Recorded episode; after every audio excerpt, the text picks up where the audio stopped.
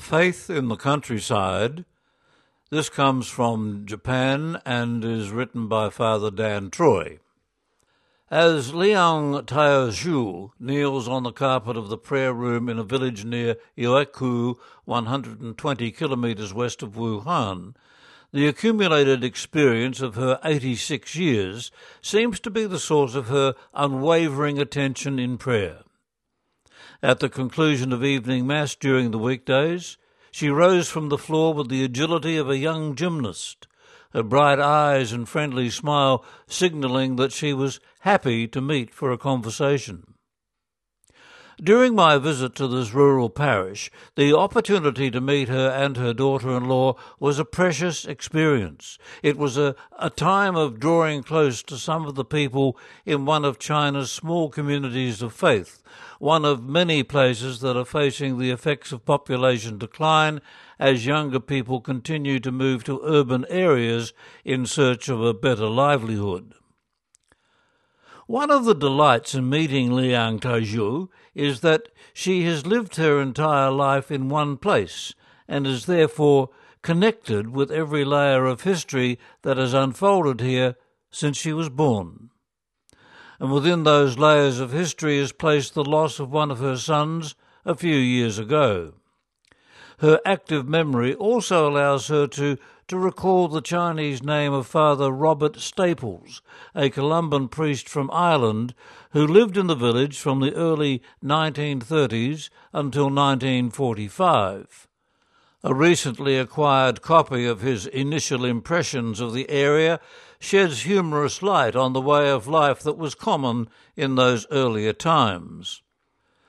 The simple home where Liang Taizhu lived and the presence of people playing cards at a few open air tables speaks of a, a, people who live a life of simplicity, perhaps not far removed from what that observant missionary saw during his first visit ninety years ago.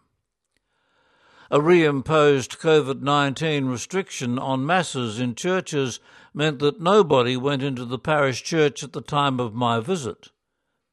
In a village where there is minimal possibility of coronavirus infection, a creative approach was taken to ensure that Mass was celebrated for the people who wished to attend on weekdays, the small prayer room providing a suitable location. Sunday celebrations were facilitated for bigger numbers of people with another approach.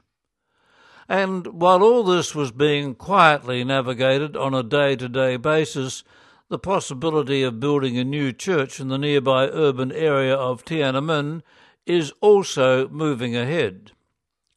Local officials have recently assigned some land in the city for the building of a Catholic church the site being compensation for land of a previous generation that was lost by the church in more turbulent times.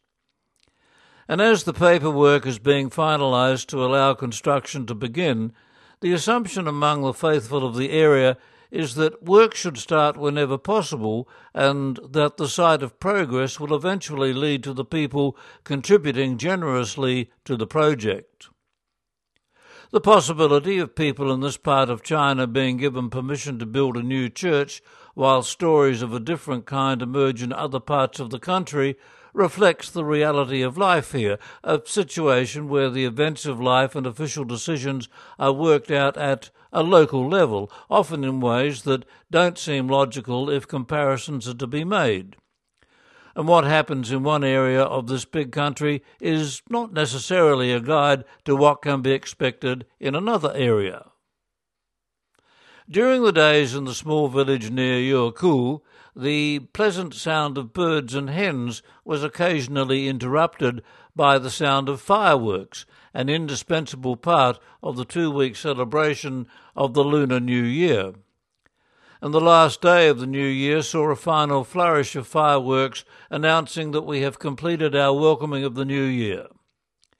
Compared to the severe restrictions that were being endured by Chinese people during the same time of the New Year celebrations in the previous year, the fireworks were seen as affirmation that so much had changed. Away from all that is happening across China and the world, people like Liang Taizhu are likely to maintain their sense of direction in a faithful way, while others may find ways to quietly build up the facilities that are increasingly needed for the Catholic communities in urban areas. As is so often the case in China, the year ahead is likely to involve the old and the new, the predictable and the unpredictable, the possible and the impossible, contributing to every area of life, including the life of the Church, the result of which we will only see when we arrive to the same place next year.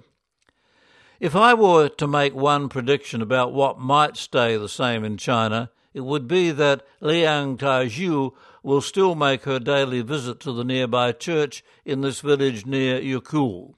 and that she will continue to pray and continue to show that all changes and all disruptions are transcended by hope. That article from Father Dan Troy came from China, where Father Dan lives.